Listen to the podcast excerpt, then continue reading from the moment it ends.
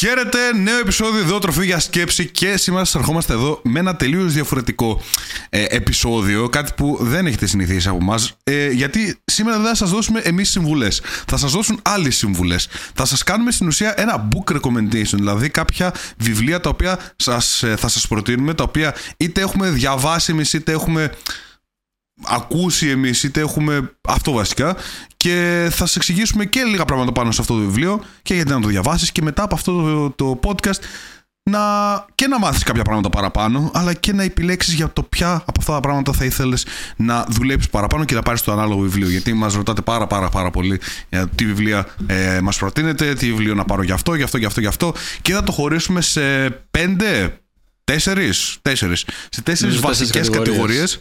Μπράβο. Ναι. 4 βασικές κατηγορίες: αυτοβελτίωση, φιλοσοφίας, ψυχολογίας και επιχειρηματικότητας. Και θα πούμε και κάποια honorable mentions και honorable anti-mentions. Στην ουσία, στα ελληνικά, κάποια που αξίζει να επισημάνουμε επίσης, και κάποια που αξίζει να επισημάνουμε στο ότι δεν τα προτείνουμε. Ναι, το δεν σημαίνει ότι είναι τελείως κακό βιβλίο, είναι τελείως κακό βιβλίο για τη δική μας άποψη και με βάση τη δική μας άποψη. Και θα εξηγήσουμε και το γιατί ίσως δεν τα προτείνουμε.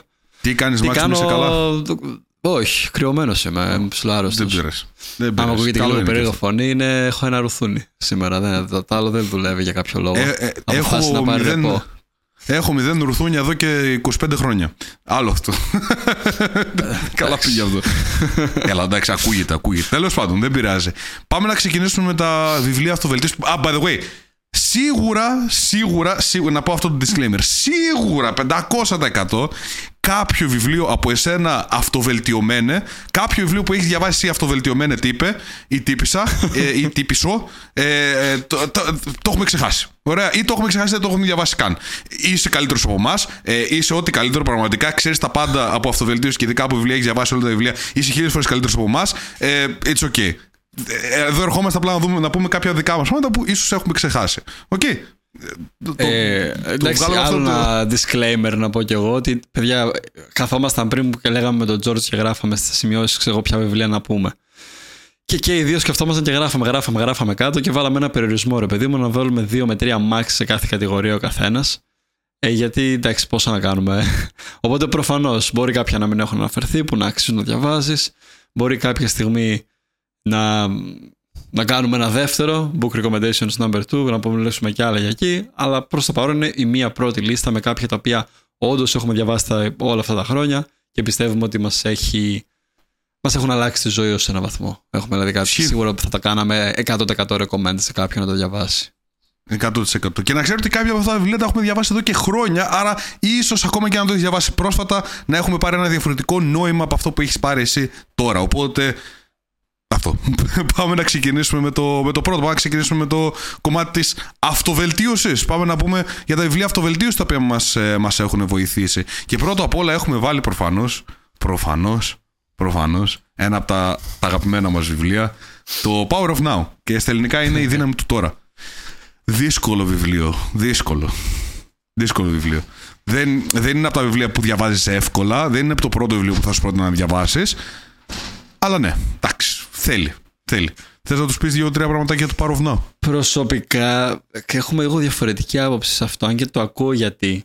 Προσωπικά το Power of Now το θεωρώ entry level βιβλίο στο κομμάτι του personal development και του mindfulness, ίσως να πεις. Γιατί αυτό σου διδάσκει, το Power of Now στον ουσία σου διδάσκει το πώς να μην αφήνεις τις σκέψεις, τις έγνοιες για το μέλλον ή οτιδήποτε να σε παρασέρνουν από τη στιγμή του τώρα. Πώς να φέρνεις την προσοχή σου ξανά στο παρόν, πώς να βλέπεις τα προβλήματα και τις καταστάσεις και να διασχίζεις την ουσία στη ζωή μέσω από το να ζεις κάθε στιγμή, να ζεις κάθε ημέρα, να κάνεις focus στο ότι είναι μπροστά σου. Γι' αυτό λέω και προσωπικά πιστεύω ότι είναι entry level, αλλά ο Γιώργος έχει διαφορετική άποψη σε αυτό. Καλά, πέρα από το ότι θα το πρότεινα να το διαβάσετε στα αγγλικά, άμα καλύτερα να διαβάζετε στα αγγλικά ή στη γλώσσα τα οποία έχουν γραφτεί τα βιβλία, 1000 φορές καλύτερο, πάντα αυτό. Αλλά έχετε κάποια. Μιλάει και, ας πούμε, για την κατάθλιψη, μιλάει για τα συναισθήματα. Μιλάει και ειδικά για τα συναισθήματα. Γιατί δεν μιλάει όντως μόνο για το τώρα. Γιατί εμένα θα με ξενέρωνε αν μιλούσε μόνο για ολόκληρο βιβλίο για το πόσο σημαντικό είναι το τώρα. Ναι, εντάξει, καλημέρα, τι μας είπες. Αλλά μιλάει και... Παραλαμβάνεται λίγο για το τώρα συνέχεια. Ναι, αλλά πάλι τα δίνει, ρε παιδί μου, σε διαφορετικά context. Δηλαδή για τις σχέσεις, ναι, για τα συναισθήματα, για τα addictions, για τις... πώς τα λένε τα addictions, ρε? Μου το κόλλησα τώρα. Εθισμούς. Εθισμούς, μπράβο. Για τους εθισμούς, και σου δίνει λίγο μια κατανόηση λίγο πιο καλή για αυτά τα πράγματα. Γι' αυτό δεν ξέρω. Είναι δύσκολο μεν, δηλαδή δεν θα το πρότεινα για πρώτο βιβλίο για κάποιον, αλλά ίσως για τρίτο, τέταρτο, ναι, εκεί είναι. Αυτό, ναι, αυτό. Δηλαδή, εγώ λέω ότι είναι entry level από την άποψη αν κάποιος είναι... έχει ψαχτεί, έχεις διαβάσει λίγο παραπάνω πράγματα στο κομμάτι ανθρώπινη συμπεριφορά, ψυχολογίας, mindfulness. Ναι, όχι, δεν θα πάρεις τίποτα άλλο καινούριο. Δεν θα πάρεις τίποτα, ναι. Είναι πολύ. Και όχι μόνο, αλλά για μένα δεν το ξαναδιάβαζα τώρα, γιατί το έχω διαβάσει 2 φορές. Τη μία όταν ήμουν στην αρχή του journey μου, αρκετά χρόνια πριν, νομίζω ήμουν πρώτο-δεύτερο έτος στο πανεπιστήμιο τότε, και το έχω ξαναδιαβάσει και ένα ακόμα 3 χρόνια πριν κοντά. Όχι ολόκληρο, μέχρι τη μέση αυτός τη δεύτερη φορά, γιατί εντάξει, ψηλό βαρέθηκα μετά. Και αυτό που παρατήρησα με το δεύτερο lens, και το έκανα μόνο και μόνο απλά, θα επενθυμίσω στον εαυτό μου κάποια πράγματα, να σημειώσω ίσως κάποια ωραία quotes, μια memorable mentions που μπορεί να χρησιμοποιούσαμε ή οτιδήποτε για content. Και αυτό που παρατήρησα τη δεύτερη φορά είναι ότι ένιωθα για το τι άλλα έχω διαβάσει, ότι πλέον αυτό άγγιζε πάρα πολύ surface μόνο. Ναι, ναι, επιφάνεια. Ναι. Δεν έμπαινε καθόλου σε βάθος σε σχέση με κάποια άλλα βιβλία, που χωρίς να λέμε ότι είναι κακό, έτσι, ίσως να το προτείνουμε, είναι recommendation. Απλά γι' αυτό λόγο θα πρότεινα σε κάποιον που είναι ακόμα στα πρώτα του βήματα να το διάβαζε. Ίσως όχι στο πρώτο, ναι, ναι, γιατί ίσως να καταλάβεις κάποια πράγματα, ίσως χάσεις κάποια concepts. Αν και δεν είναι τόσο ενδιαφέρον για αρχή. Δηλαδή για κάποιον, ναι, που έχει συνηθίσει να διαβάζει μυθιστορήματα και να βλέπει Netflix, θα βαρεθεί, ναι, άσχημα, ναι, στο Power of Now. Οπότε... για αρχή θα πρότεινα τον Αλχημιστή, για παράδειγμα. Για κάποιον που είναι τελείως στην αρχή. Δηλαδή, άμα είσαι σε φάση που είσαι στο νούμερο 1 και θες να βγάλεις το πρώτο βιβλίο ψηλοαυτοβελτίωσης ή προσωπικής ανάπτυξης, ο Αλχημιστής είναι ένα πολύ εύκολο read, γιατί είναι ιστοριούλα και αναφέρει, ναι, μέσα κάποια. Ναι, είναι μια όμορφη ιστοριούλα στην ουσία με το παιδί που έψαχνε να βρει το θησαυρό του. Και αναφέρει ωραία πράγματα στην. Προφανώς δεν θα κάνω spoil, έτσι. Αλλά αναφέρει ωραία πράγματα που έρχονται στην πορεία για το ταξίδι σου, για το θησαυρό, που είναι στην ουσία οι στόχοι μας, που είναι το connection που κάνει, οι στόχοι για τη ζωή, ο θησαυρός σου για τη ζωή σου. Ένα πολύ ωραίο concept που αναφέρει μέσα με όμορφο τρόπο μέσω της ιστορίας είναι το πώς έρχονται τα distractions στην ουσία. Πώς είναι αυτό? Πώς μπορώ να το πούμε, τα distractions? Γιατί γκρινιάζουν και τα αγγλικά συνέχεια. Από απόσπαση προσοχής. Ναι, καταστάσεις που θα σου αποσπάσουν την προσοχή από αυτό. Ή τα fake treasures που λέει, θησαυροί το οποίο μπορεί να νομίζει ότι τον βρήκες αλλά δεν είναι αυτό. Δηλαδή μικρές επιβραβεύσεις που θα σε βγάλουν εκτός από το δρόμο σου για εκεί που θες να πας. Και γενικά είναι το Αλχημιστής για το έλεγα σίγουρα ξεκάθαρα για πολύ entry level. Ισχύει. Εγώ αυτό που θα πω για αυτοβελτίωση, ένα που μου άρεσε πάρα πολύ, που είναι πολύ εύκολο read, είναι 2 βιβλία, αλλά αυτό μου άρεσε περισσότερο από τα 2, γιατί είναι από τον ίδιο συγγραφέα, η ίδια σειρά πάνω κάτω. Είναι προφανώς το The Subtle Art of Not Giving a Fuck, προφανώς πολύ κλασικό, αλλά το πόσο βαθιά μπαίνει το Everything is Fact, A Book About Hope, Everything is Fact, δηλαδή όλα είναι γαμημένα, ένα βιβλίο για την ελπίδα. Αυτό εμένα μου άρεσε περισσότερο, γιατί έχει πάρα πολλά φιλοσοφικά concepts μέσα, και ένιωσα ότι διάβασα, ξέρω εγώ, Νίτσε, Μάρκο Αυρίλιο, ξέρω εγώ, κτλ. Μόνο και μόνο από ένα βιβλίο. Και γενικά αυτό που σου κάνει αυτό το βιβλίο είναι να καταλάβεις ότι όντως τα πάντα να γίνονται σκατά τριγύρω, όλα να πέφτουν τριγύρω σου, εσύ όντως μπορείς να κάνεις thrive. Και εξηγεί πάρα πολλά. Μιλάει για ανθρώπινη ψυχολογία, μιλάει για το πώς λειτουργεί η κοινωνία μας. Νομίζω πρέπει να κάνει και λίγο quote και την πολιτεία του Πλάτωνα. Λέει μέσα πώς να φτιάξεις τη δικιά σου θρησκεία, δηλαδή πόσο χαζός είναι ο κόσμος πολλές φορές και πόσο εύκολα θα ακολουθήσουν κάποια πράγματα άμα πάρεις κάποια. Το έχουμε δει σε πολλά παραδείγματα, ειδικά στην εποχή μας. Ναι, ακριβώς. Ναι. Πώς να φτιάξεις πραγματικά δικιά σου θρησκεία. Είναι αυτό. Εξηγεί πόσο σκατά είναι ο κόσμος, αλλά σου εξηγεί κιόλας και πόσο. Όντως είναι μια εποχή της ευκαιρίας, αλλά και ότι μπορείς να κάνεις πράγματα για να κάνεις thrive, να ζήσεις πραγματικά πολύ καλά σε αυτή τη ζωή. Γι' αυτό κιόλας ο τίτλος του είναι Everything is Fact, όλα είναι σκατά, όλα είναι χάλια. A Book About Hope, δηλαδή ένα βιβλίο για την ελπίδα. Γιατί όντως μέσα από όλα αυτά τα σκατά βρίσκεις και την ελπίδα. Αυτά για το Everything is Fact. Το προτείνω πάρα πολύ. Το πρώτο βιβλίο που θα πρότεινα βέβαια θα είναι το άλλο. Το πολύ εύκολο read. Αστείο κιόλας, έχει και κάποια αστεία πραγματάκια μέσα. Α, το Subtle Art. Ναι, Subtle Art, no giving a fuck. Ένα δικό μου recommendation ακόμα στην κατηγορία της αυτοβελτίωσης μετά είναι το Green Light του Matthew McConaughey, το οποίο και αυτό είναι πολύ εύκολο read, δεν είναι κάτι. Ιστορίες της ζωής του διηγεί το McConaughey μέσα από το βιβλίο και το main concept του στην ουσία, γιατί πάλι δεν κάνουμε πολύ οτιδήποτε, αλλά εξηγεί διάφορες καταστάσεις δύσκολες που πέρασε με τους ρόλους του, με την καριέρα του, με την προσωπική του ζωή, με την παιδική του, με την παιδική του ηλικία.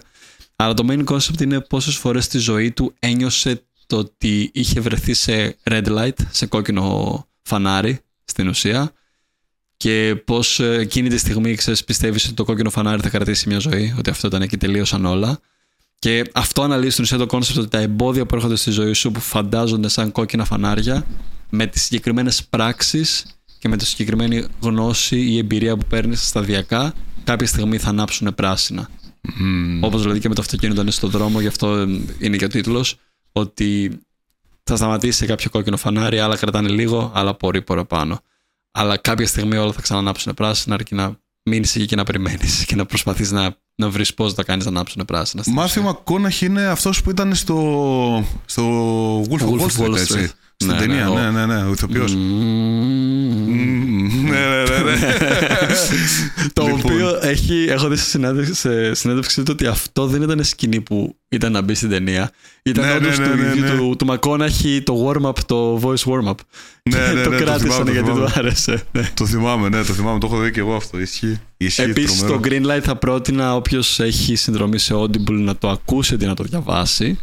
Γιατί το διηγεί το McConaughey. Κάνει τις φωνές, έχει βάλει πολλή προσπάθεια και ταλέντο στο voice acting που κάνει μες στο βιβλίο και δίνει μια γενικά άλλη εμπειρία να το ακούσεις. Δηλαδή μου είχε αρέσει πάρα πολύ όταν το άκουγα αυτό το βιβλίο. Τέλεια, άψογα. Πάω να δώσω κι εγώ ένα ακόμα τελευταίο αυτοβελτιωτικό βιβλίο. Βέβαια αυτό το βιβλίο δεν είναι αυτοβελτίωσης. Έχει... Ρε φίλε, και ψυχολογία θα μπορούσα να το βάλω. Αυτό θα μπορούσα να το βάλω παντού. Το Letting Go, ονομάζεται Letting Go, του David R. Hawkins. Αυτό το βιβλίο για μένα είναι βίβλος, ρε. Δηλαδή είναι εκεί που έχω στηρίξει όλα μου τα διδάγματα, όλα αυτά τα οποία κάνω, όλα αυτά τα οποία μαθαίνω στον κόσμο κτλ. Όσον αφορά με τους διαλογισμούς, με την απελευθέρωση συναισθηματική κτλ. Είναι όλα βασισμένα πάνω σε αυτό το βιβλίο. Πράγματα τα οποία τα δοκίμασα εγώ ίδιος, τα έχω δοκιμάσει σε πελάτες μου και τα έχουμε εξελίξει προφανώς με αυτόν τον τρόπο. Δηλαδή, μην νομίζεις τώρα ότι θα διαβάζεις ένα βιβλίο και ξαφνικά θα μπορείς να γίνεις coach και να βοηθάς τους ανθρώπους με την. Συναισθηματική απελευθέρωση. Είναι όντως πολύ deep. Ναι, ή ότι θα αλλάξει τη ζωή στο βιβλίο. Όχι, είναι όντως deep, αλλά θα χρειαστεί να κάνεις. Εμένα που δεν μου άρεσε, ότι πολλές φορές έφτανε τείχο και απλά το άφηνε, ρε παιδί μου, ότι αυτό είναι κάτι το οποίο πρέπει να κάνεις let go. Εκεί με χαλούσε λίγο. Αλλά είναι, πραγματικά έχει τα πάντα μέσα. Μιλάει για το συναισθηματικό κομμάτι σε όλα. Στις σχέσεις, στο business, στην καριέρα σου, στη ζωή σου. Πάλι μπαίνεις στα κομμάτια, ρε παιδί μου, το να σου εξηγήσει ακριβώς όλες τις συναισθηματικές, τα συναισθηματικά μοτίβα τα οποία χρησιμοποιείς, την πυραμίδα της αλλαγής, ρε παιδί μου, δηλαδή τη συναισθηματική πυραμίδα, από ποια συναισθήματα ξεκινάς, που είναι τα συναισθήματα της απάθειας και πώς ανεβαίνεις προς τα πάνω για να φτάσεις στην αγάπη, πώς ακριβώς δηλαδή γίνεται αυτό και χωρίς να το ξέρεις και από μόνο του πώς συμβαίνει πολλές φορές σε ανθρώπους. Είναι πραγματικά είναι η βίβλος και για μένα είναι μόνο στα αγγλικά προφανώς, αλλά είναι ένα must read, ειδικά για αυτούς που θέλουν να το κάνουν αυτό και λίγο επάγγελμα. Είναι... Για μένα δηλαδή δεν είναι... Άμα είσαι coach ή ψυχολόγος ή οτιδήποτε και δεν έχεις διαβάσει το Letting Go, χάνεις κάτι. Θα είσαι πολύ πίσω, πραγματικά. Θα χάνεις πάρα πολλά. Αυτό. Πάμε να μπούμε στα φιλοσοφικά. Ναι, ένα γρήγορο μόνο με παρένθεση που θέλω να κάνω είναι ότι όποιοι μας βλέπουν με το video form, ρε παιδί μου, οι υπόλοιποι δεν το καταλάβουν, απλά μας ακούτε. Με βλέπετε ξαφνικά να φεύγω από την κάμερα και να φεύγω αριστερά. Είναι γιατί. Αλήθεια, δεν μπορώ να το συγκρατήσω, αλλά πρέπει να φυσήξω τη μύτη μου κάποια διαστήματα για να μπορώ να. Κάνε τη δουλειά σου, να έχεις δει. Αλλά εδώ είμαστε το παρέα, commitment. Είπαμε, βγάζουμε κάθε εβδομάδα επεισόδιο. Ισχύει. Οπότε ναι, ελπίζω να μην σας ενοχλεί πολύ άμα ακούγεται κάτι ή οτιδήποτε, αλλά από το να σπάσουμε τον κρίκο είπαμε να το κάνουμε και έτσι. Να το συνεχίσουμε, μπράβο. Πάμε στην επόμενη κατηγορία τώρα που είναι φιλοσοφία. Φιλοσοφία, fucking. Και εδώ πέρα έχουμε και για όλα τα επίπεδα, έχουμε δηλαδή, βασικά ας κάνουμε ένα πάλι... Αναφέρουμε ένα disclaimer στην αρχή ότι η φιλοσοφία, άμα είσαι τελείως entry level, είναι λογικό τις πρώτες φορές που τη διαβάζεις να μην καταλάβεις Χριστό. Εκτός αν είναι κάτι πάρα πολύ basic, είναι λογικό να μην μπορείς να καταλάβεις πράγματα. It's okay, μην νιώσεις άσχημα. Δώσ' του κι άλλη μια προσπάθεια πιο μετά, αλλά είναι κάτι που χτίζεται μέσα σου, γιατί πρέπει να αρχίσεις να καταλαβαίνεις τη γλώσσα τους και το τι εννοούν από πίσω κάποιες φορές. Παρ' όλα αυτά, όμως, πιστεύω σε αυτά που έχουμε βάλει εδώ πέρα, έχουμε κάποια beginner level που πιθανότατα θα καταλάβεις το νόημα. Κάποιο λίγο πιο intermediate και ένα το οποίο δεν θα το πρότεινα σε καμία περίπτωση να το διαβάσεις αν δεν έχεις τουλάχιστον 2 χρόνια με 3 προϋπηρεσία διαβάσματος στα βιβλία. Γιατί αλήθεια δεν καταλάβεις τίποτα. Διάβασαι τα μαθές και θα καταλάβεις τι είναι, ότι δεν καταλάβεις τίποτα. Θα δεις ποιο είναι, ήταν ένα δικό μου. Δεν ξέρω για ποιο μιλάς. Για ποιον άραγε. Ένας είναι ο πιο περίπλοκος. Για τον Daily Stoic. Όχι, για τον Νίτσε. Α, ναι, οκ, εντάξει, ναι, cool. Νίτσε δεν αγγίζεις αν δεν έχεις ήδη περάσει από πρώτους φιλοσόφους πρώτα. Ναι, όντως. Αυτό το δέχομαι. Και έχω και ένα βιβλίο που θέλω να διαβάσω του Νίτσε, το God is Dead. Αλλά εντάξει, θα το βρούμε και αυτό. Λοιπόν, ξεκινήσουμε με το πρώτο. Από τα αγαπημένα μου, all time favorite, είναι ένα βιβλίο που το διαβάζω σχεδόν μια φορά το χρόνο. Η μόνη χρονιά που το διάβασα ήταν το 23, επειδή το είχα αφήσει πίσω Αγγλία και είμαι στην... Εδώ πέρασε και δεν έτυχε να το πάρω ακόμα, αλλά το 24 θα το ξαναδιαβάσω και είναι το Meditations. Να σου φέρω εγώ το δικό μου. Φέρε το, ναι. Το έχω εδώ. Α, το δικό σου στα ελληνικά ή στα αγγλικά. Αχ, ναι, είναι στα ελληνικά. Μου το είχαν κάνει δώρο γι' αυτό. Θα το διαβάσω για διαφορά να δω πώς θα είναι και στα ελληνικά. Δεν πειράζει. Α, όχι, πλακίες λέω ρε. Στα αγγλικά το έχω, Δώρο μου το είχαν κάνει, αλλά μου το είχαν δώσει στα αγγλικά. Το Meditations του Μάρκου Αβρίλιου. Τα είσαι αυτόν. Έτσι ονομάζεται. Τα είσαι αυτόν είναι στα ελληνικά. Το οποίο δεν είναι βιβλίο. Είναι το ημερολόγιο του Μάρκου Αβρίλιου και αυτός είναι ο λόγος που το διαβάζω κάθε χρονιά και θα σου πρότεινα και εσένα ακόμα και να το έχεις διαβάσει άμα εξελίσσεσαι με το χρόνια, μήνες ή οτιδήποτε να το ξαναρίχνεις μια ματιά, γιατί κάθε φορά που το ξαναδιαβάζεις αυτό που ανακαλύπτω εγώ είναι ότι σε κάποια πράγματα πιάνεις άλλο νόημα, με πράγματα που σου συμβαίνουν στη ζωή, με καταστάσεις που τις βλέπεις με άλλη οπτική, το ξαναδιαβάζεις το ίδιο passage που έχει γράψει, το ίδιο quote και αντιλαμβάνεσαι και άλλα πράγματα μέσα. Ξεδιπλώνω δηλαδή καινούργια πράγματα από την πρώτη φορά που διάβασα, από τη δεύτερη, από την τρίτη. Προσωπικά το έχω διαβάσει ήδη γύρω στις 4 φορές, νομίζω. Και είναι πάλι λίγο τρομερό. Το διαβάσω, ακριβώς αυτό το λόγο. Είναι λίγο τρομερό εσύ το γεγονός ότι όντως το έχουμε ξαναπεί και στο παρελθόν όταν είχαμε ξαναναφερθεί σε αυτό το βιβλίο, αλλά το γεγονός ότι παίρνεις οπτική και βλέπεις τι σκέψεις είχε, χωρίς να θέλει να το γράψει βιβλίο, απλά ήθελε να γράψει τις σκέψεις του. Τι σκέψεις είχε ένας Ρωμαίος αυτοκράτορας όταν η Ρώμη ήταν, ξέρεις. Στα καλύτερά της. Ναι. Είναι τρομερό. Αυτό είναι το πιο fascinating σε όλο το βιβλίο. Το ότι έχεις πρόσβαση στο μυαλό ενός από τους πιο influential ανθρώπους στην ιστορία. Ακριβώς. Που έχουν επηρεάσει. Ναι. Είναι υπέροχο. Και όλο το βιβλίο επίσης. Άμα το έχεις διαβάσει, το ξέρεις ήδη. Αν όχι, το βιβλίο δεν έχει συνοχή. Δεν είναι απλά άκυρα. Σελίδα σε σελίδα να είναι και ένας χρόνος μετά. Να είναι άκυρα. Πράγματα, άκυρα από μνημονεύματά του, ανά παράγραφος, ούτε καν σελίδα. Οπότε, δηλαδή, στην ίδια σελίδα μπορεί να έχεις 3 παραγράφους που είναι διαφορετικό από μνημόνευμα, το οποίο να μην κολλάνε καν μεταξύ τους κάποιες φορές. Ναι, αλλά πάλι είναι υπέροχο. Είναι υπέροχο. Τώρα, talking about παλιά προ-Χριστού κτλ., εγώ θέλω να πω την πολιτεία του Πλάτωνα που μου είχε κάνει. Μου είχε αρέσει πάρα πολύ από τότε που ήμουν ακόμα στο Λύκειο. Ήμουν θεωρητική παιδιά στο Λύκειο. Και ενώ δεν έδινα πανελλήνιες, γούσταρα φουλ να διαβάζω για και την πολιτεία αλλά και γενικότερα όλα αυτά που μαθαίναμε στα αρχαία. Η πολιτεία του Πλάτωνα θεωρώ ότι είναι πάρα πολύ ενδιαφέρον να τη διαβάσεις, γιατί πραγματικά όλη μας η κοινωνία έχει στηριχτεί σε πάρα πολλά πράγματα τα οποία λέει εκεί μέσα. Και εκεί καταλαβαίνεις δηλαδή την ρίζα από ακόμα και της δημοκρατίας, έτσι, που έχουμε στη. Σαν πολίτευμα, στον κόσμο που ζούμε. Για να ξέρω αν το έχω σωστό, είναι το Republic είναι αυτό. Ναι, το Republic. Ναι. Αλλά πέρα από αυτό μιλάει και για τον άνθρωπο, δηλαδή μιλάει και για το σπήλαιο του Πλάτωνα, που Όταν το είχα πρώτα ακούσει το σπήλαιο του Πλάτωνα, τότε που ήμουν Δευτέρα Λυκείου, είχα μείνει με το στόμα ανοιχτό. Που σου εξηγούσε το παιδί μου για το πώς οι άνθρωποι έχουν πίστα τα μάτια τους κτλ.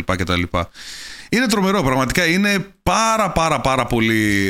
πάρα πολύ ενδιαφέρον. Μιλάνε για ζητήματα δικαιοσύνης, μιλάνε για ζητήματα ευτυχίας, πώς οι άνθρωποι είναι ευτυχισμένοι σε μια πολιτεία και πώς δεν είναι ευτυχισμένοι σε μια άδικη κοινωνία κτλ. Κατασκευάζει την ουσία μια πιο ουτοπική πολιτεία, ρε παιδί μου, πώς θα ήταν για τα τότε δεδομένα πιο ουτοπική, αλλά κάποια από αυτά τα πράγματα τα έχουμε ακόμα και σήμερα. Είναι πάρα πολύ ενδιαφέρον. Πάρα πολύ ενδιαφέρον. Οπότε θα το πρότεινα 100%. Πάλι δεν είναι εύκολο να το διαβάσεις. Μιας που είμαστε ήδη εδώ με τους στοικούς, ένα γρήγορο honorable mention, το οποίο δεν... Καλά, ο Πλάτωνας δεν ήταν στοικός, μην τα παραποιούμε τα πράγματα, θα μας αρχίσουν τσουγκράδες τώρα. Ναι, ισχύει, αλλά επειδή μου μπήκαμε στον Απρίλιο, μείναμε λίγο στην αρχαιοελληνική, είμαστε γύρω στο κομμάτι της παρόμοιας φιλοσοφίας πάνω σε αυτά, έχουμε το Σενέκα, θα έλεγα. Ναι. Επίσης αυτός είναι ο στοικός. Δεν θα πω πολλά για βιβλία, γιατί δεν έχει και μεγάλα, είναι κάτι μικρά μόνο θα βρεις. Δεν έχουν σωθεί δυστυχώς πολλά από τη δουλειά του, αλλά και αυτός είναι ένας honorable mention stoic. Αλλά αυτό γρήγορα το σκεπάρουμε, γιατί έχουμε, μιας που μιλάμε για στοική, έχουμε ένα από τα αγαπημένα μου recommendations εδώ πέρα, που είναι ο Ryan Holiday, ένας μοντέρνος στοικός. Έχουμε το Obstacle is the Way, που είναι πολύ ωραίο βιβλίο. Δεν το έχω διαβάσει, δυστυχώς. Έχω μόνο δει τα recommendations και reviews πάνω από αυτό. Ο Άλεξ το θεωρεί σαν το βιβλίο που του άλλαξε τη ζωή και δεν το συζητάει ότι αυτό είναι το καλύτερο βιβλίο ever. Δεν το συζητάει καν. Οπότε το δεν πιστεύουμε. Obstacle is the Way. Δεν ξέρω πώς είναι στα ελληνικά. Το εμπόδιο είναι ο δρόμος, λογικά, αλλά για μένα είναι το Ego is the Enemy. Το αγαπημένο από αυτά που έχω διαβάσει μέχρι στιγμής. Στα ελληνικά είχε βγει σε κάποια φάση. Αλλά δεν νομίζω να... Όχι, πάλι όχι, Ego is the Enemy πάλι ονομαζόταν και στα ελληνικά. Ναι. Άρα και στα ελληνικά πάλι Ego is the Enemy γράφει απ' έξω. Να ξέρεις. Γι' αυτό είναι εύκολο read κιόλας, μιας που λέμε για να δώσουμε και levels. Του Μάρκου Αυρίλου θα το θεωρούσα intermediate read. Δεν θα το θεωρούσα εύκολο, γιατί άμα δεν έχεις διαβάσει φιλοσοφία, επειδή και μόνο η δομή του είναι... Ό,τι να είναι, ναι, μπορεί να μην καταλάβεις. Και ο τρόπος που τα γράφει κάποια πράγματα είναι σε φιλοσοφική γλώσσα, πάλι μπορεί να μην πιάσεις πράγματα. Το Ego is the Enemy, απ' την άλλη, είναι αρκετά entry. Θα καταλάβεις το νόημα, γιατί το εξηγεί με πολύ απλά λόγια, το εξηγεί μέσω ιστορίες και παραδείγματα, συμβάντα που έχουν γίνει, και σου το συνδέει μετά το συμβάν και το τι συνέβη με το μάθημα που έχει γίνει μέσα από αυτό, και σου δείχνει στην ουσία ότι σε όλα αυτά, ότι ο κοινός εχθρός συνήθως είναι το εγώ σου. Και όχι μόνο προς άλλους ανθρώπους και συμπεριφορές, αλλά αυτό που μου είχε ανοίξει τα μάτια το βιβλίο αυτό, και γι' αυτό το έχω στην καρδιά μου, είναι ότι πόσες φορές το εγώ σου στέκεται εμπόδιο μπροστά στη δική σου ευτυχία και επιτυχία. Γιατί ακριβώς. Αυτό αναλύει πολύ μέσα. Ειδικά με κάποια συγκεκριμένα παραδείγματα που έχει κάποιων πετυχημένων ανθρώπων, να έδειχνε αυτό ακριβώς, το πώς κατάφεραν να σπάσουν και να πετύχουν πράγματα μόνο και μόνο επειδή δεν είχαν αυτό το ego που τους κρατούσε πίσω. Ακριβώς. Πάμε στα βιβλία ψυχολογίας. Που εγώ για πρώτο έχω βάλει το πρώτο βιβλίο ψυχολογίας που είχα διαβάσει τότε όταν ήμουν 16 χρονών. Που δεν ξέρω αν θεωρείται ψυχολογία, αλλά θεωρώ ότι θεωρείται. Ωραία, δεν με νοιάζει άμα δεν το θεωρείς ψυχολογία. Που είναι το βιβλίο «Η γλώσσα του σώματος» από Άλαν και Μπάρμπαρα Πις. Παλιό βιβλίο. Αλλά... Πιο πολύ θα το λέγα human behavior αυτό, γιατί είναι. Και πάλι βλέπεις, είναι ψυχολογία. Να διαβάζεις ανθρώπους. Είναι ψυχολογία, ναι, αλλά δεν είναι. Με το κλασικό ότι μαθαίνεις terms ψυχολογίας μέσα ή οτιδήποτε. Όχι. Αλλά καταλαβαίνεις αυτό. Να διαβάζεις ανθρώπους αυτό. Ακριβώς, να διαβάζεις ανθρώπους. Και εμένα με έχει βοηθήσει και τότε πάρα πολύ, αλλά το βλέπω ακόμα και τώρα. Για παράδειγμα, όταν θα κάνω ένα σεμινάριο από κοντά, έτσι, τώρα ας πούμε το Σάββατο. By the way, να μην κάνουμε και ένα plug, ότι το Σάββατο έχω σεμινάριο στην Θεσσαλονίκη εντελώς δωρεάν, στο Ανατόλια Hotel, 7 η ώρα. Άμα θες να κλείσεις εισιτήριο, στο προφίλ μου στο Instagram. Θα είναι το τελευταίο δωρεάν σεμινάριο που θα κάνω ποτέ. Οπότε, να έρθεις. Ναι, δες. Όταν έρχεται, για παράδειγμα, ένας άνθρωπος εκεί σε ένα σεμινάριο και έρχεται εκεί με πιάνει να μου μιλήσει, μπορώ κατευθείαν μόνο και μόνο από τη γλώσσα του σώματός του να καταλάβω τι νιώθει αυτός ο άνθρωπος 100% εκείνη την ώρα. Αλλά πάλι δεν είναι κάτι το οποίο μπορώ να εξηγήσω σε κάποιον πώς να το κάνει. Γιατί όλο αυτό με το που διάβασα το βιβλίο, η γλώσσα του σώματος, και άρχισα να παρατηρώ αυτά τα κοινωνικά μοτίβα, είναι σαν να σου ξεκλειδώνει στο μυαλό σου ένα νέο skill, το οποίο αρχίζει και πραγματικά αντιλαμβάνεσαι, πώς να το πω, αντιλαμβάνεσαι πραγματάκια από τους γύρω σου, χωρίς όντως να στα λένε, που πάλι δεν μπορείς να το εξηγήσεις ότι κατάλαβα αυτό όπως ένα γιατί σου έτσι. Οκ, κάποιες φορές ναι, άμα ο άλλος έχει, ξέρεις, τα χέρια του δεμένα, ρε παιδί μου, στο στήθος του κτλ. Ναι, οκ, μπορείς να το εξηγήσεις, αλλά πολλές φορές πιάνω τον εαυτό μου να λέω ότι πήρα αυτό το, κατάλαβα αυτό το πράγμα, αλλά πώς το κατάλαβα, γιατί δεν ξέρω. Είναι σαν να μου έδωσε ένας νέο skill αυτό το βιβλίο, που δεν ξέρω καν πώς το χρησιμοποιώ. Πολλές φορές, απλά υπάρχει. Οπότε, ναι, και στη δουλειά μου έχει βοηθήσει πάρα πολύ. Αυτό, ναι. Βέβαια τον πρώτο καιρό όταν το είχα πρωτοδιαβάσει, με είχε γαμίσει, ρε φίλε. Παρατηρούσα συνέχεια. Δεν μπορούσα να σταματήσω να. Ναι, ρε, έβλεπα ανθρώπους στον δρόμο και δεν μπορούσα να σταματήσω να σκέφτομαι. Τι δίπουρε συμβαίνει αυτό. Όλη την ώρα. Αλλά εντάξει, ήταν για τον πρώτο καιρό, ήταν για τον πρώτο μήνα, δύο. Μετά άρχισε να γίνεται υποσυνείδητο. Και δεν υπήρχε όλη την ώρα αυτή η σκέψη. Απλά καταλάβαινα χωρίς να το σκέφτομαι. Ένα από τα αγαπημένα μου σε μένα τώρα, πάμε στο επόμενο βιβλίο, ψυχολογίας. Και το βάλα ψυχολογία γιατί δεν είναι αυτό βιβλίο ούτε προσωπικής εξέλιξης, ούτε αυτοβελτίωσης. Παρόλο που ο τίτλος μπορεί να οδεύει προς τα εκεί, αναλύει ένα ολόκληρο τομέα ψυχολογίας μέσα. Και είναι το The Courage to be Disliked. Το θάρρος του να μην σου αρέσει, του να μην αρέσεις, δεν ξέρω. Κάπως έτσι πρέπει να είναι. Δεν ξέρω αν υπάρχει στα ελληνικά ή πώς λέγεται, αλλά στα αγγλικά ψάξτε. Γενικά το να κάνουμε μετάφραση κάποιες γλώσσες που δεν ξέρουμε, νομίζω απλά θα χαθεί λίγο το νόημα. Οπότε το βιβλίο λέγεται The Courage to be Disliked και αναλύει στην ουσία μέσα ένα τομέα ψυχολογίας το οποίο θα λέγεται Adlerian Psychology αυτό. Το οποίο δεν έγινε popular όπως κάποια άλλα Western. Τόλμησε να είσαι ο εαυτός σου, έτσι ονομάζεται. Τόλμησε να είσαι ο εαυτός σου. Ή χειροκίσιμη. Τόλμησε να είσαι αυτός. Ναι. Ή χειροκίσιμη. Και αυτό είναι και αυτό πολύ εύκολο read. Αν και κάποια πράγματα μέσα όντως θα σε προβληματίσουν και θα θέλουν σκέψη για να τα καταλάβεις. Αλλά ο τρόπος που είναι γραμμένο είναι πολύ ευανάγνωστο. Γιατί είναι μια συζήτηση μεταξύ ενός μαθητή. Τι να το πούμε έτσι, ενός ανθρώπου στην ουσία με ενός φιλοσόφου. Και είναι γραμμένο σε κάποιες νύχτες που επαναλαμβάνονται οι επισκέψεις τους και κάνουν τη συζήτηση. Από τη μία, ο ένας άνθρωπος φέρνει αντικρούσεις σε κάποια επιχειρήματα της φιλοσοφίας και της ψυχολογίας, και από την άλλη, άλλος προσπαθεί να τον βοηθήσει να καταλάβει με έναν ωραίο τρόπο το τι συμβαίνει. Τα main topics που αγγίζει αυτό το βιβλίο, τα πιο κύρια πράγματα που μαθαίνεις είναι κυρίως για μένα το πραγματική κατανόηση και έμπαθη για άλλους ανθρώπους. Αυτό είναι κάτι που σου ξεκλειδώνει τελείως. Στην ουσία σε βοηθάει να καταλάβεις και ένα δεύτερο ίσως που είναι παρόμοιο που συνδέεται όμως με αυτό, είναι το ότι ποια tasks, όπως το αναφέρεις στο βιβλίο, είναι δικά σου και ποια είναι των άλλων ανθρώπων. Και να κάνεις let go αυτά που δεν είναι δικά σου. Ότι αυτό που ήταν να κάνεις, μόνο αυτό μπορείς να κάνεις για να βοηθήσεις. Και οτιδήποτε άλλο μπορεί να παραβιάσει τα όρια του ανθρώπου, παρόλο που εσύ σκέφτεσαι ότι το κάνω με καλό σκοπό. Μπορούμε να το δούμε πάρα πολλές φορές αυτό. Για μένα αυτό το βιβλίο είναι πάρα πολύ σημαντικό να το διαβάσει οποιοδήποτε είναι νέος γονέας, είναι δάσκαλος, γενικά αναλαμβάνει μικρά άτομα, γιατί και έχει παιδιά δηλαδή από κάτω του, κοουτσάρει οτιδήποτε. Γιατί όντως σου μαθαίνει πολύ βασικά parenting skills για να καταλάβεις πού τραβάς τη γραμμή μεταξύ του βοηθάω τον άλλον και μεταξύ του επηρεάζω τα προσωπικά του όρια και την προσωπική του ζωή. Πώς δηλαδή να μπορέσω να είμαι δίπλα σε κάποιον άνθρωπο χωρίς όμως να του κάνω control τη ζωή ή να προσπαθώ να του κάνω control τη ζωή. Και το δεύτερο που είναι το πρώτο point που είπα, να έχεις το έμπαθη να καταλαβαίνεις ότι από πού προέρχονται κάποιες συμπεριφορές και κάποια πράγματα άλλων ανθρώπων. Πολύ ενδιαφέρον, δεν το έχω διαβάσει. Είναι πάρα πολύ ενδιαφέρον βιβλίο. Και ένα τρίτο βασικά, το οποίο τώρα μου ήρθε καθώς τα έλεγα αυτά, γιατί και αυτό είναι main point που αγγίζει, είναι το να σου δείχνει ότι δεν είσαι εγκλωβισμένος στα τραύματά σου. Ότι επειδή αναγνώρισες τα τραύματα, το οποίο είναι αυτό που αντιφάσκει με τη δυτική ψυχολογία και προσπαθεί να περάσει το Adlerian Psychology, είναι το ότι αναγνωρίζουμε τα τραύματα, αλλά άμα μείνεις στη δικαιολογία, το ότι η συμπεριφορά μου είναι έτσι επειδή έχω αυτό το τραύμα, κλειδώνεσαι για πάντα σε φταίει. Ενώ μέσα αυτό το βιβλίο σου εξηγεί το ότι είναι στο χέρι σου μέσα το πώς θα πράξεις και το τι θα κάνεις, το να αλλάξεις το διήγημα, να αλλάξεις την ιστορία. Το ότι αναγνώρισα το τραύμα μου και τώρα είναι στην επιλογή μου και στο χέρι μου να επιλέξω να φερθώ διαφορετικά.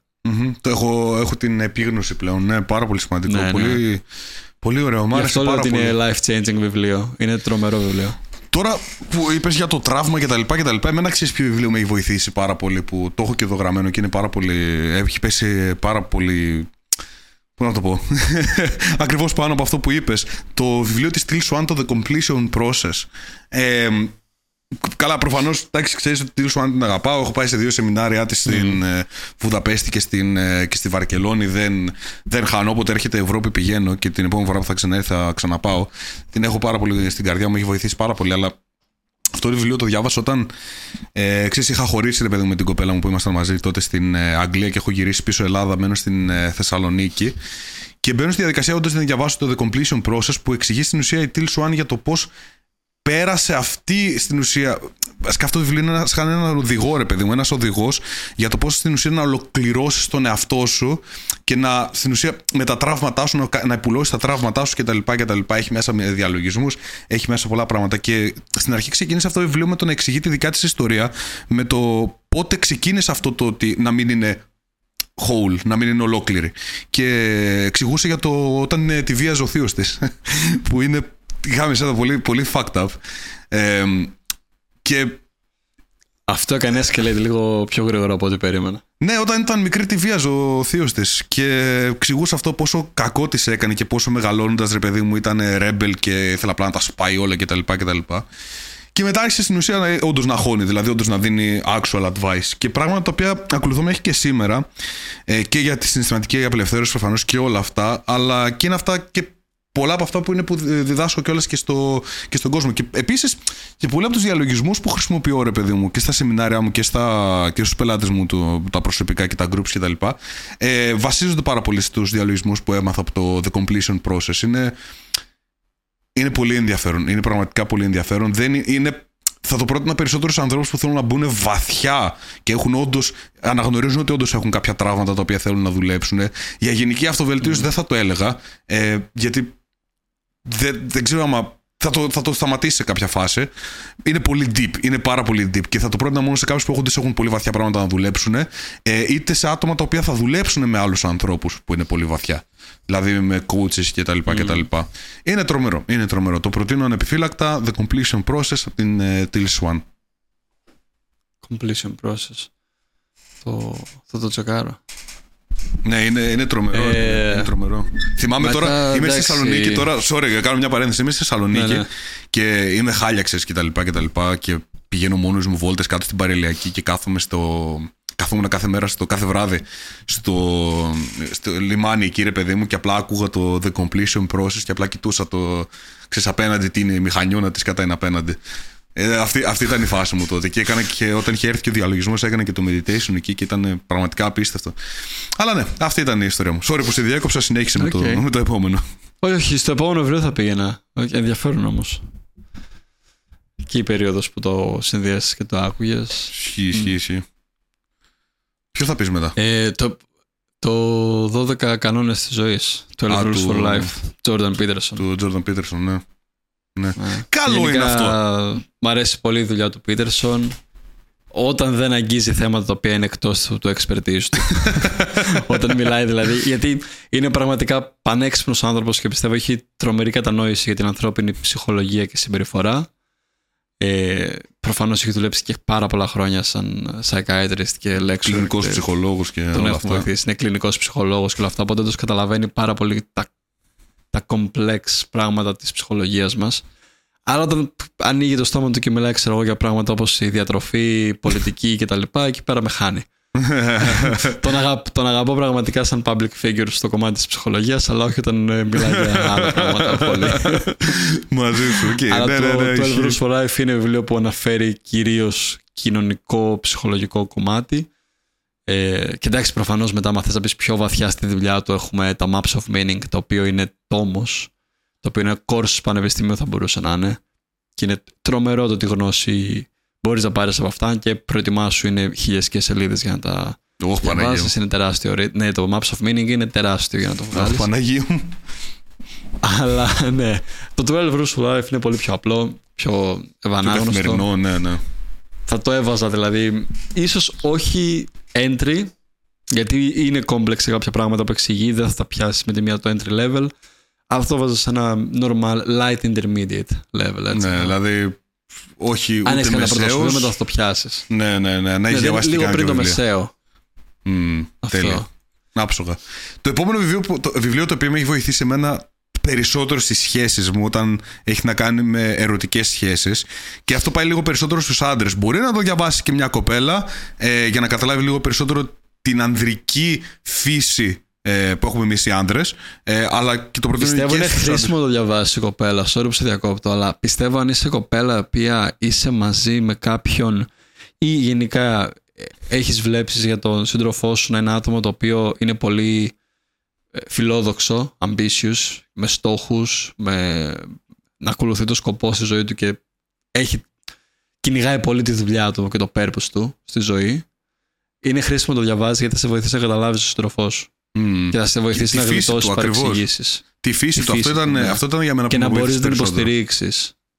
Ήταν πάλι όταν το διάβασα, ήταν σε μια φάση που είχα βγει από μια σχέση, είχα χωρίσει με μια κοπέλα γιατί όντως καταλάβαινα ότι έκανα λάθη. Και λέω, ρε φίλε, όντως έχω διαβάσει για κοινωνικές δεξιότητες, αλλά δυσκολεύομαι να κρατήσω έναν άνθρωπο. Γιατί και όταν το διάβασα, κατάλαβα πάρα πολλά πράγματα για το πώς να διαχειρίζεσαι καλύτερα τις συγκρούσεις.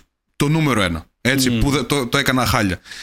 Να καταλάβεις περισσότερο το τι πραγματικά δημιουργεί την έλξη στην κοπέλα. Βιολογικά τι δημιουργεί την έλξη στον άντρα. Και αυτό που έχω πάρει και το λέω και σαν συμβουλή, ρε παιδί μου, πάντα προς τους άντρες είναι το εξής: ότι η γυναίκα θέλει πάντα συναισθηματική ασφάλεια. Και αυτό δεν θα μπορούσα να το είχα καταλάβει και να το είχα εμπεδώσει καλύτερα αν δεν είχα διαβάσει το The Way of the Superior Man. Και ότι όντως είναι δική σου δουλειά, όχι να πάντα να είσαι αυτός που θα βρεις τη λύση και τα λοιπά και θα προσφέρεις τις λύσεις, αλλά ακόμα και να πεις ότι ξέρεις τι, μπορεί να μην έχω τη λύση αυτή τη στιγμή, αλλά trust me, θα το βρω. Ναι, είναι δύσκολο ότι ναι, εμείς οι άντρες πρέπει να είμαστε αυτοί που κρατάμε τα ενία κτλ. Και ειδικά στην κοινωνία την οποία ζούμε που είναι λίγο και παρεξηγημένο όλο αυτό, αλλά μιλώντας από βιολογικής άποψης και βιολογικά. Στο σώμα μας τι όντως έρχεται πιο κοντά στην ευθυγράμμισή μας και στους άντρες και στις γυναίκες. Όντως βλέπουμε λοιπόν ότι αυτά που λέει μέσα το The Way of the Superior Man είναι όντως η πραγματικότητα, και είναι η πραγματικότητα που λειτουργεί εδώ και χιλιάδες χρόνια. Προφανώς δεν λέει, ρε παιδί μου, μπορεί ο τίτλος λίγο να ακούγεται περίεργος, δηλαδή τι Superior Man, δηλαδή ο άντρας είναι ο Superior, δεν σου λέει αυτό το πράγμα. Όχι. Βασικά έχουν βάλει πολύ κακό τίτλο. Πραγματικά έχουν βάλει πολύ κακό τίτλο. Αλλά σου λέει στην ουσία το ρόλο που έχει ο καθένας και ποια είναι η δουλειά του άντρα, και να καταλάβεις λίγο περισσότερο το δικό σου ρόλο, που είναι όντως δύσκολος. Είναι δύσκολος ο ρόλος του άντρα που σου βάζει εκεί μέσα, αλλά δεν σε πιέζει τόσο πολύ. Είναι απλά να το ξέρεις και χρησιμοποίησέ το όπως νομίζεις. Αυτό. Και εμένα με βοήθησε πάρα πολύ να είμαι καλύτερη στη σχέση μου, και ειδικά να μην μαλώνω τόσο πολύ με τον άνθρωπο που έχω απέναντί μου και να βλέπω την αιτία από το fight, από το μάλωμα που είχαμε, παρά απλά το αποτέλεσμα. Αυτό είναι ενδιαφέρον. Ναι. Θέλω να το διαβάσω, λέει, είναι αυτό το βιβλίο. Δεν το έχεις διαβάσει. Το Superior Man κι εγώ. Λοιπόν, άκου, Μάξιμο, άκου. Τελείωσε, λοιπόν. Δεν θα ξαναμπεί σε σχέση αν διαβάσει το The Way of Superior Man. Δεν σε αφήνω εγώ. Περίμενα να σε βρω. Έχω διαβάσει το review του, το overview του, ρε παιδί μου, το summary του βιβλίου. Έχω δει βίντεο για το τι περιέχει μέσα 20 λεπτά, 25 λεπτά βιντεάκια, ήταν που μιλούσα ακριβώς για όλα τα main concepts κτλ. Οπότε ξέρω το τι μιλάει, ξέρω τα key concepts μέσα στο βιβλίο, αλλά δεν έχω πάρει ποτέ να το διαβάσω όλο, ξέρεις, start to finish. Δεν ξέρω, αυτό θα με έπεισε να το διαβάσω. Δεν έχω δει reviews, το είχα διαβάσει όντως start to finish, από την αρχή μέχρι το τέλος, οπότε δεν ξέρω πόσο detail, πόσο όντως πληροφορία σου δίνει το review. Νομίζω ήταν αρκετά, γιατί δεν είναι review, ήταν summary review που σου δίνει όλο το zoom και το τέλος και τα πάντα. Ναι. Δηλαδή το key concept το πιάσα και το τι εννοούσε. Γι' αυτό είπα κιόλας και στην αρχή ότι πιστεύω είναι και χρήσιμο ακόμα και για τη γυναίκα να το διαβάσει, γιατί θα βοηθήσει να καταλάβει το concept κάποιον ambitious. Ακόμα και σαν γυναίκα, βασικά, μέσα είσαι πολύ ambitious, θα βοηθήσει να καταλάβεις και τον εαυτό σου πράγματα. Παρόλο που ο τίτλος λέει The Superior Man δεν έχει κάνει μόνο με το man. Θα κάνει με την ενέργεια, feminine και masculine energy. Είναι με τη masculine energy ακριβώς. Αλλά και μια γυναίκα μπορεί να βγάζει ένα masculine energy σε έναν βαθμό και μπορεί να σε βοηθήσει να συνδεθείς και με το feminine energy, ίσως ξανά σε έναν βαθμό. Θα πάμε στην επόμενη κατηγορία. Πάμε business. Πάμε εδώ τα ωραία, τα δυνατά. Έχεις βάλει εδώ πρώτα το 100 million offer. Αλλά και το leads. Και 100 το leads million offer και το leads. Και το leads. Αλλά το offer ειδικά. Βασικά και τα δύο υπέροχα. Περιμένουμε τώρα να βγάλει και τα καινούργια του. Ό,τι βγάζει ο Χορμόζης, απλά κατέβασε το, διάβασε το, αγόρασε το. Είναι τρόπο. Ναι, είναι Alex Χορμόζη. Σταθήνει τζάμπα τελείως, έτσι. Alex Χορμόζη, μεγάλος φαν. 100 million offers. Εμένα αυτό που με βοήθησε περισσότερο αυτό το βιβλίο είναι να καταλάβω αρχικά πόσο χαζός ήμουν όταν πουλούσα υπηρεσίες οι οποίες δεν είχαν κάποιο αποτέλεσμα και είχαν απλά το ότι ξέρεις, θα κάνουμε συνεδρίες ή θα σου μάθω διαλογισμό κτλ. Να καταλάβω πραγματικά πώς προσφέρω πραγματικά το αποτέλεσμα σε κάποιον άνθρωπο και να δεσμευτώ όχι μόνο εγώ αλλά και αυτός στο αποτέλεσμα. Γιατί άλλο το να πεις σε κάποιον θα κάνουμε 12 συνεδρίες και άλλο να πεις στον άλλον ότι σε 12 εβδομάδες, σε 12 συνεδρίες θα έχεις καταφέρει να χτίσεις ξανά την αυτοεπίθεσή σου, να κερδίσεις τη δουλειά σου, να κερδίσεις πίσω, να κερδίσεις μια σχέση είτε οτιδήποτε. Όντως αποτέλεσμα. Αυτό με προσωπικά μου ενίσχυσε επίσης, και εκτός από αυτό, μου ενίσχυσε επίσης κάτι που ήδη είχα, το οποίο είναι το concept το πώς να κάνεις over-deliver. Ακριβώς, ναι, και αυτό. Σου, και δηλαδή, αυτό. Πάντα ούτως ή άλλως όταν έμπαινε κάποιος να δουλέψει μαζί μου στο fitness, πάντα σκεφτόμουν πώς να νιώθει ότι με κλέβει αυτή τη στιγμή. Ότι όσο και να έχεις πληρώσει το πακέτο σου, να νιώθεις ότι έχεις πάρει το έπακρο που θα μπορούσες, όλα τα εργαλεία που θα χρειαζόσουν και ότι έχεις ένα άτομο πάντα δίπλα σου, θα πάντα σε αυτό. Και με έκανε ακόμα να σκεφτώ το ένα βήμα παρακάτω. Ναι, τώρα ίσως είναι κάτι άξιο με αυτό που κοστολογείς. Πώς μπορείς να το κάνεις ακόμα χειρότερα αν άξιο. Δηλαδή, ο άλλος να νιώθει ότι με αυτό που πληρώσει έχει πάρει. Όχι επί 2, επί 4 πίσω. Θυμάμαι, έλεγε. Και με έβαλε στο κόνσεπτ το οποίο αυτό, το πώς να κάνεις το offer σου τόσο καλό που άλλος νιώθει χαζός να πει όχι, αλλά και όντως να τηρήσεις και την υπόσχεση. Γιατί δεν είναι μόνο να το offer καλό, αλλά και να το delivery να είναι τόσο τρομερό. Και είναι κάτι το οποίο, ό,τι business και να είσαι, θα σε βοηθήσει. Δηλαδή, ακόμα σίγουρα. Και εστιατόριο έχεις. Πώς μπορείς να βγάζεις τόσο ωραία offer, τόσο ωραία πιάτα που άλλος νιώθει πάντα ότι άξιζε το cent που έχω πληρώσει αυτό, τα πάντα. Έλεγε μέσα ένα πολύ ωραίο. Ένα πολύ ωραίο που μου άρεσε, ότι άμα δεν δαγκώνεσαι όταν λες την υπηρεσία σου και τα χρήματα τα οποία ζητάς, δηλαδή να δαγκώνεσαι γιατί νιώθεις ότι όντως σε κλέβει, τότε δεν έχεις καλό offer. Ναι, αυτό. Ενίσχυσε τόσο το offer σου. Ναι, όντως. Και εγώ πλέον πραγματικά στο λέω ότι το νιώθω. Κάθε φορά που λέω σε κάποιον ότι θα δουλέψουμε για τόσο καιρό, θα κάνουμε αυτό, θα φτάσουμε αυτό θα σου δώσω εγώ για σένα και είναι αυτή η τιμή, πάντα δαγκώνομαι. Πάντα είμαι σε φάση. Ρε, μήπως ζητάω λίγα. Τι διάολο. Δεν γίνεται να το φέρω το ίδιο αποτέλεσμα για αυτά τα χρήματα. Αλλά ναι, όντως εκεί καταλαβαίνεις ότι έχεις καλό offer. Εκεί καταλαβαίνεις. Ακριβώς. Πάμε στο επόμενο που είναι που εμένα με βοήθησε πάρα πολύ στο να κάνω διαφημίσεις και. Βασικά αυτό. Θεωρώ, αν είσαι άνθρωπος που θες να βγεις στα social media και να βγάλεις την επιχείρησή σου και έξω και θες να μάθεις πώς να επικοινωνείς το μήνυμά σου ώστε να κολλάει στον θεατή, είναι το made to stick. Ωραία. Το made to stick μου έχει πει κάποια βασικά concepts τα οποία κρατάω μέχρι σήμερα. Μέχρι σήμερα, το είχα διαβάσει πριν 3-4 χρόνια, δεν θυμάμαι καν. Που πραγματικά άμα δεις όλα αυτά που κάνω σε διαφημίσεις, σε πράγματα όταν θέλω να προμοτάρω κάτι κτλ. Πάντα χρησιμοποιώ πράγματα που έχω πάρει από το Made to Stick. Ένα πολύ ωραίο που μου άρεσε πάντως, σαν ένα ωραίο παράδειγμα να το δώσω, ήταν το ότι ο θεατής σου, άμα του δώσεις ένα προϊόν ή μια υπηρεσία την οποία δεν έχει ξαναπάρει κάτι τέτοιο, άρα δεν έχει και γνώση για το πώς είναι πάντα να του δίνεις κάτι το οποίο έχει την εμπειρία από αυτό, για να το βάλει ότι θα είναι σαν αυτό. Δηλαδή, αν ο άλλος του πεις είναι οβάλ, αυτό το, θα πάρεις ένα οβάλ πράγμα, έτσι, και ο άλλος δεν ξέρει καν τι είναι το οβάλ, είναι πρώτη φορά, δεν θα καταλάβει, άρα δεν θα αγοράσει. Ενώ αν του πεις ότι είναι ένα πράγμα σε σχήμα αυγού, κόλλησε. Made to stick, λοιπόν.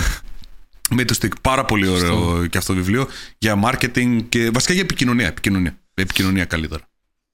Θα ήθελα να το δω, το έχω διαβάσει ούτε αυτό. Ναι, είναι ωραίο, είναι ωραίο. Ένα που διάβασα φέτος, το οποίο ξεκίνησα να το διαβάζω σαν βιβλίο απλά για να με ενισχύσει σαν coach πάνω στα habits και στο productivity, και πίστευα ότι θα το διαβάσω για να μου δώσει περισσότερα εργαλεία και στην ουσία μου δώσε πολύ παραπάνω πράγματα, γιατί δεν είναι βιβλίο που μιλάει για habits, παρόλο που είναι αυτός ο τίτλος του. Είναι τα The 7 Habits of Highly Effective People. Από τον τίτλο και μόνο περιμένεις να μπεις και απλά να μάθεις 7 habits.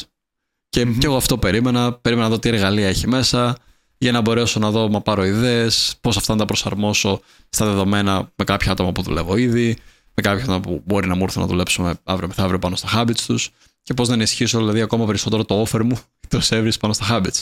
Και αυτό που έμαθα μέσα από αυτό ήταν όλο το πριν από τα habits. Το πώς να χτίσεις τόσο καλά συστήματα πίσω από, από τα habits σου, το οποίο να μην είναι, χρειάζεται καν μετά να κοιτάς το habit. Δηλαδή το habit να καταλάβεις ότι έρχεται μετά, ότι έρχεται πριν. Και δεν μιλάει. Το ενδιαφέρον σε αυτό το βιβλίο επίσης ήταν ότι δεν πιάνει μόνο το κομμάτι του πρακτικού, έτσι χτίσει το σύστημα, αλλά πιάνει πάρα πολύ την ψυχολογία του εαυτού σου, το πώς να μπαλανσάρεις το rest και να προσέχεις τον εαυτό σου για να αποδίδει καλύτερα, το πώς δηλαδή να κάνεις optimize στην ουσία το κομμάτι της παραγωγικότητάς σου σε τέτοιο βαθμό το οποίο να μην είσαι σκλάβος του προγράμματός σου και του calendar σου, αλλά να είναι αυτό εκεί πέρα για να σε εξυπηρετεί. Γιατί πολλές φορές το βλέπουμε αυτό να συμβαίνει, ότι βάζουμε πράγματα στο to-do list και στο calendar μας και γινόμαστε σκλάβοι τους. Και αυτό το βιβλίο εξηγούσε πάρα πολύ όμορφα το σύστημα που να χτίσεις για να μην συμβεί αυτό. Και άμα συμβαίνει αυτό, το πώς το δύο λειτουργήσεις. Και εξηγούσε επίσης και άλλο ένα πολύ ενδιαφέρον κόνσεπτ, τις συγκρούσεις και διαχείριση καταστάσεων και με άλλους ανθρώπους. Το πώς να διαχείρισετε τις σχέσεις στην ουσία και με άλλους ανθρώπους. Είτε αυτοί είναι κοντινές σου, όχι όμως συγκρούσεις απαραίτητα. Γενικά τις σχέσεις σου με άλλους. Ήταν ένα κόνσεπτ βασικά αυτό, το δώσω, δεν είναι και τόσο spoiler του βιβλίου. Αναφέρει σε ένα emotional, στην ουσία συναισθηματικό, κατάθεση και ανάληψη. Όπου και το αναφέρει το παράδειγμα με την τράπεζα. Και σου αναλύει ότι πώς με κάποιες καταστάσεις, κάποιες σχέσεις στη ζωή σου, με φίλους σου, με τα παιδιά σου, με τον σύντροφό σου, με το συνεργάτη σου, πώς οτιδήποτε πράξη και να κάνεις, και κάποιες φορές και με τον εαυτό σου, το αναφέρει και αυτό λίγο, αλλά οτιδήποτε πράξη και να κάνεις, οτιδήποτε και αν συμβαίνει, σε υποσυνείδητο βαθμό κάνει είτε κατάθεση είτε ανάληψη της συναισθηματικού σας banking. Οπότε αν σκεφτούμε ότι έχεις ένα πολύ μεγάλο, άπειρο, πηγαίνω έρχεται, κομμάτι το πόσα λεφτά, πόσα ενέργεια μπορείς να καταθέσεις με κάποιον άνθρωπο για να ενισχύσει το τι έχετε στην τράπεζα σε συναισθηματικό επίπεδο, μπορείς κάποιες φορές να κάνεις πάρα πολλές μικρές καταθέσεις και μετά να κάνεις ένα συμβάν που να δημιουργήσει μια τεράστια ανάληψη και να το χαλάσει αυτό και μετά να μπεις σε χρέος με αυτόν τον άνθρωπο. Πολύ δύσκολο να ξεπληρωθεί κάποιες φορές. Η αλήθεια είναι ότι δεν το είχα διαβάσει ποτέ, γιατί ρε φίλε ένιωθα ότι απλά θα μου πεις. Είστε ένα habit. Ξυπνάνε το πρωί, στρώνουν το κρεβάτι τους. Και εγώ αυτό περίμενα να διαβάσω. Από πορεία και μόνο το άνοιξα και δεν το είχα. Νομίζω μου το είχα πάρει με free credit στο Audible, κάτι τέτοιο. Και από πορεία και μόνο, επειδή δεν είχα κάποιο άλλο μπροστά μου, λέω άντα δω τι παίζεις να είναι. Και με το που μπήκε μέσα, κάτι είχε εδώ όντως. Από την αρχή με χούκαρε το intro και μετά άκουγα και έβλεπα ότι είναι πολύ πιο βαθύ από ό,τι περιμένεις. Ναι, εγώ σου λέω το φοβόμουν να το διαβάσω. Λέω εντάξει, θα μου πει σηκώνονται 5 ώρα το πρωί όλοι. Κοινότυπες μαλακίες. Ναι, στρώνουν το κρεβάτι τους, ξέρω εγώ και τι άλλο. Φες το διάλογο. Δεν έχω όρεξη για τέτοια. Καμία σχέση. Ωραία. Ωραία, πολύ ενδιαφέρον. Ναι. Αυτά είναι τα βασικά βιβλία τα οποία έχουμε πει. Και θέλουμε να πούμε τώρα και κάποια βιβλία δεν θα τα πολύ αναλύσουμε. Αλλά είναι κάποια βιβλία τα οποία τα έχουμε διαβάσει και τα προτείνουμε γενικά. Μπορεί να το έχεις ξανακούσει, να ξέρεις ότι απλά τα προτείνουμε. Δεν θα μπούμε πάρα πολύ βαθιά. Το πρώτο που έχουμε πει και έχουμε βάλει εδώ είναι το 48 Laws of Power, που το έχω εδώ, το έχω δώσει στο γραφείο μου, γιατί είχα μια συνεδρία χθες με μια πελάτησά μου και της εξηγούσα λίγο. Είχε μια φάση με τη δουλειά της και της εξηγούσα ένα κανόνα μέσα από αυτό το βιβλίο. Ήταν πολύ ενδιαφέρον. Αλλά ναι, 48 Laws of Power για μένα. Μια λέξη θα βάλω μόνο. Μια λέξη. Πρέπει να το διαβάσεις. Μια φράση. Δεύτερη φράση. Βασικά θα πω δύο φράσεις. Πρέπει να το διαβάσεις. Νούμερο 1. Νούμερο 2. Δεν το βάλαμε κάπου αλλού γιατί δεν έχει κατηγορία. Αυτό. Είναι ένα βιβλίο που πραγματικά ανήκει σε όλες τις απάνω κατηγορίες. Απλά ξέρεις τι, διαβάζεις αυτό το βιβλίο και κερδίζεις τη ζωή. Εγώ αυτό έτσι το έχω δει. Αν το καταλάβεις. Ναι. Γιατί δεν το διαβάσεις και να μην αλλάξουν πολλά πράγματα στη ζωή σου. Αν το διαβάσεις, το κατανοήσεις και το εφαρμόσεις, 100% είναι ένα βιβλίο το οποίο μπορεί να σου αλλάξει τη ζωή. Ναι, δηλαδή, άμα δεν θα ξαναχάσεις. Πιο ένα βιβλίο να κάνω master. Αυτό. Ναι, 40 of power. Ναι, ναι, αυτό. Και κάποια άλλα του Ρόμπερτ Γκριν. Αλλά το Art of Seduction εμένα που με είχε βοηθήσει πάρα πολύ. Το Art of Seduction, το Mastery. Και αυτά τα δύο είναι πάρα πολύ ωραία. Αλλά το 40 of power για μένα είναι το top. Από τα top βιβλία. Ισχύει. Πάμε παρακάτω. Πάμε, ναι. Πάμε. Βάρα παρακάτω. Πώς να κερδίζεις φίλους και να επηρεάζεις τους ανθρώπους. How to influence people and... How to win friends and influence people. Ναι. Και αυτό. Τρομερό βιβλίο. Δεν έχουμε πολλά να πούμε. Απλά read it. Ναι, άξιζε να το αναφέρουμε. Read it. Αυτό. Ένα βιβλίο το οποίο με έχει βοηθήσει εμένα πάρα πολύ, ειδικά με το background που έχω γενικά με τις κοινωνικές δεξιότητες και γενικά όλο το κομμάτι του φλερτ και τις σχέσεις μεταξύ ανδρών και γυναικών, που το είχα βάλει πάρα πολύ σε κουτάκια και με έκανε να είμαι συνέχεια μες στο μυαλό μου και να μην παίρνω όντως ποτέ αποτελέσματα. Αυτό που με βοήθησε να φύγω από αυτό και όντως με απελευθέρωσε ήταν το Attract Women Through Honesty του Mark Manson. Πάλι αγαπημένος. Έχει βγει και στα ελληνικά πρόσφατα, πριν κανένα χρόνο έχει βγει στην Ελλάδα. Το οποίο γράφεται και διαβάζεται. Πώς λέγεται στα ελληνικά? Πώς να κερδίζεις γυναίκες μέσω της ειλικρίνειας, κάτι τέτοιο. Αλλά είναι πάρα πολύ ωραίο βιβλίο. Πραγματικά μιλάει τόσο ανθρώπινα και τόσο κατανοητά και τόσο με σεβασμό, ρε παιδί μου, ξέρεις, και προς τις γυναίκες. Πράγμα που δεν έκαναν τα άλλα βιβλία που διάβαζα στο παρελθόν. Οπότε με βοήθησε πάρα πολύ. Πάμε παρακάτω. Men Search for Meaning. Στα ελληνικά πώς είναι τώρα αυτό? Εγώ, άνθρωπος ψάχνει νόημα. Δεν ξέρω αν υπάρχει. Βασικά σίγουρα έχει μεταφραστεί. Greek. Δεν υπάρχει. Ναι, γιατί το έχω αγοράσει, το έχω δώσει στη βιβλιοθήκη, το έχω διαβάσει και νομίζω το είχε και στα ελληνικά. Αλλά ναι, όχι, δεν υπάρχει. Το νόημα της ζωής. Να το. Το νόημα της ζωής, Viktor Frankl. Ίσως. Viktor Frankl, ναι. Αυτό. Πολύ ωραίο βιβλίο και αυτό να το διαβάσεις. Υπέροχο βιβλίο να σου δείξει. Βασικά μέσα από την ιστορία που σου μοιράζεται, γιατί είναι μια δύσκολη ιστορία που θα διαβάσεις μέσα σε αυτό το βιβλίο, απλά συνειδητοποιείς πώς να μην χάσεις την ελπίδα. Και πώς να βρίσκεις νόημα και όταν όλα γύρω σου φαίνονται δεν υπάρχει, έχει χαθεί ο κάθε νόημα, και πώς πάλι να το δεις, πώς να βλέπεις το glimpse of light όταν όλα είναι σκοτάδι. Το επόμενο που εγώ πρέπει να το διαβάσω οπωσδήποτε και το έχω αναβάλει full και πρέπει να το κάνω τώρα που το βλέπω.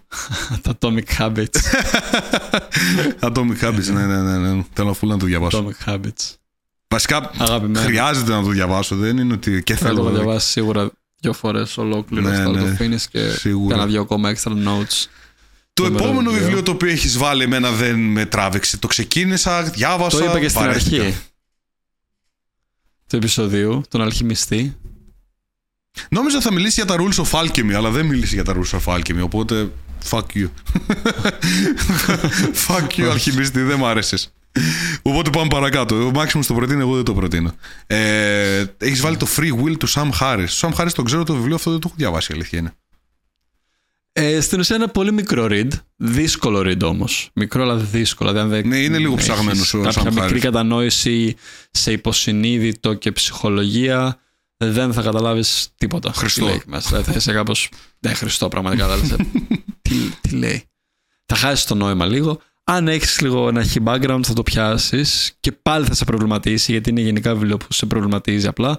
Γιατί στις 100 σελίδες αυτό το βιβλίο Sam Harris, την ανελεύθερη βούληση όπως λέγεται και στα ελληνικά, σε προβληματίζεις το πόσο έχεις πραγματικά ελεύθερη βούληση σαν άνθρωπος.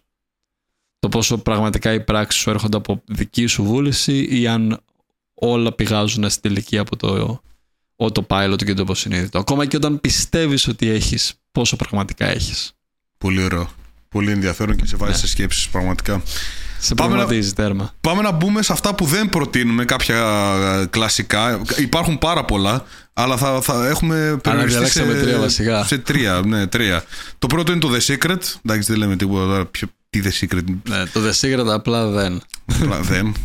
Γου αρώματα, ναι, σκέψτε το και θα το καταφέρεις. Ναι. Ίδιο βιβλίο. Το Law of Attraction είναι κάτι υπέροχο, ναι, αλλά όχι έτσι όπως παρουσιάζεται στο... Έχουμε κάνει podcast για το Law of Attraction, για την δύναμη της... Πώς λέγεται? Έλξης. Ναι.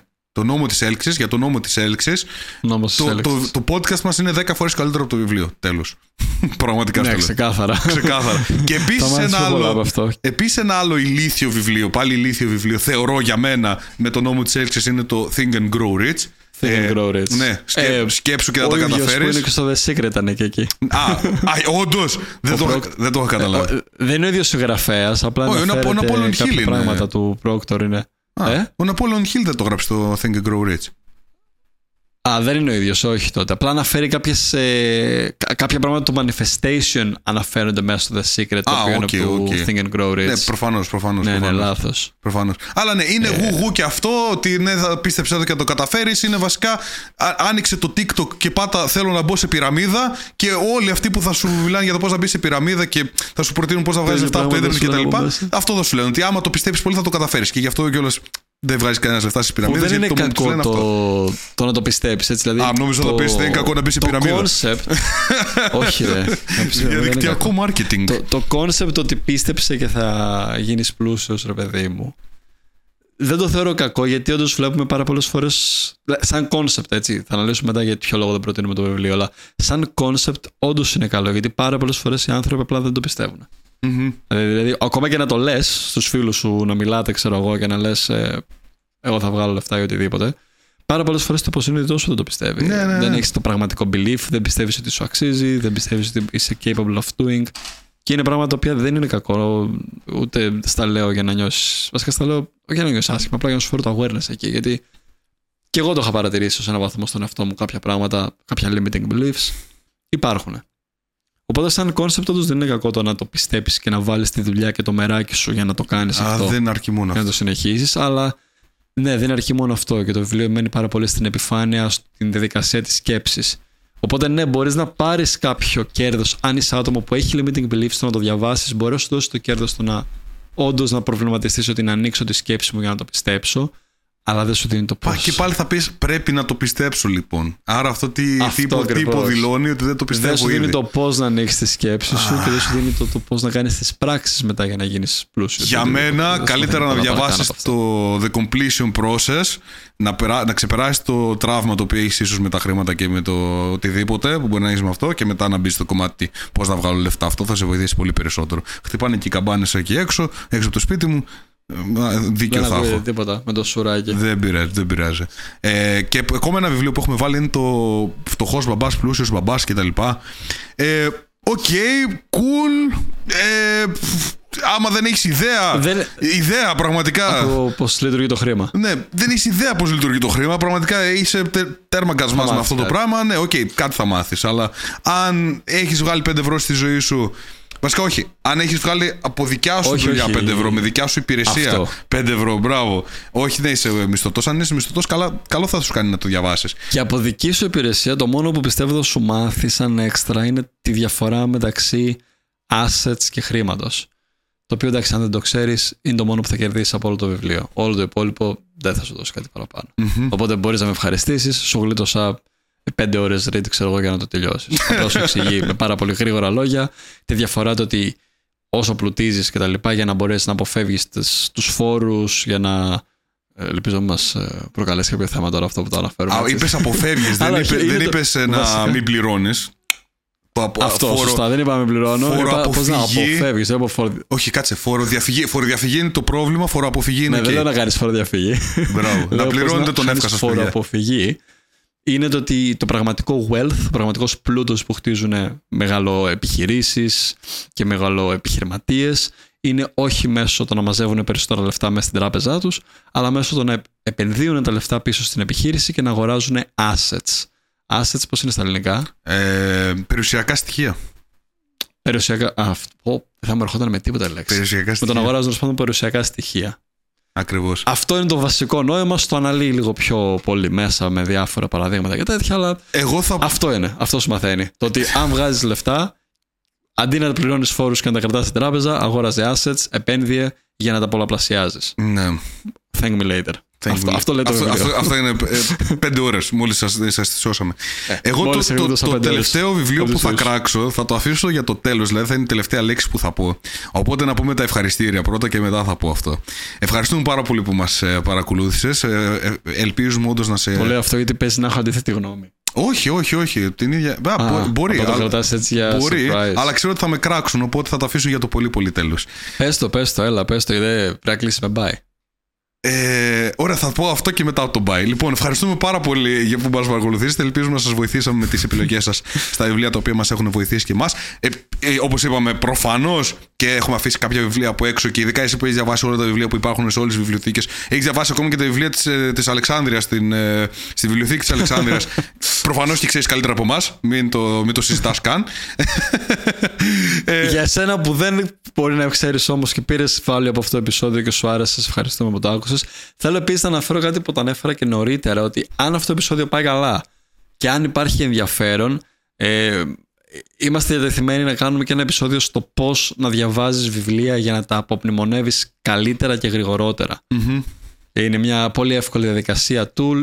Ίσως αυτό μπορούμε να το κάνουμε και workshop μέσα στο Tribe. Δεν θα ήταν κάτι ιδέα για να το κάνουμε και πράξη, αλλά άμα σε ενδιαφέρει θα βάλουμε ένα πολλάκι από κάτω για να δούμε τι συμμετοχή μπορεί να έχει, να δούμε άμα θα αξίζει το κάνουμε workshop ή επεισόδιο ή οτιδήποτε. Ένα το ναι ή όχι θα το βάλω απάντησε, κάτω. Ναι, κάτι. Αυτό απάντησε μας το ναι ή όχι για να δούμε ποσοστία, δηλαδή πόσο κόσμο θα τον ενδιέφερε το να κάνουμε ένα επεισόδιο το οποίο να είναι αφιερωμένο στο πώς να διαβάζεις βιβλία για να τα απομνημονεύεις καλύτερα και να τα διαβάζεις και πιο γρήγορα και να κρατάς έξυπνες σημειώσεις για να μπορείς να τρέχεις πίσω σε αυτά και να παίρνεις τη γνώση. Αντί απλά να λες, διάβασα άλλο ένα βιβλίο, στο βάλω τώρα στη βιβλιοθήκη μου για να το χαζεύω και να λέω το διάβασα και αυτό.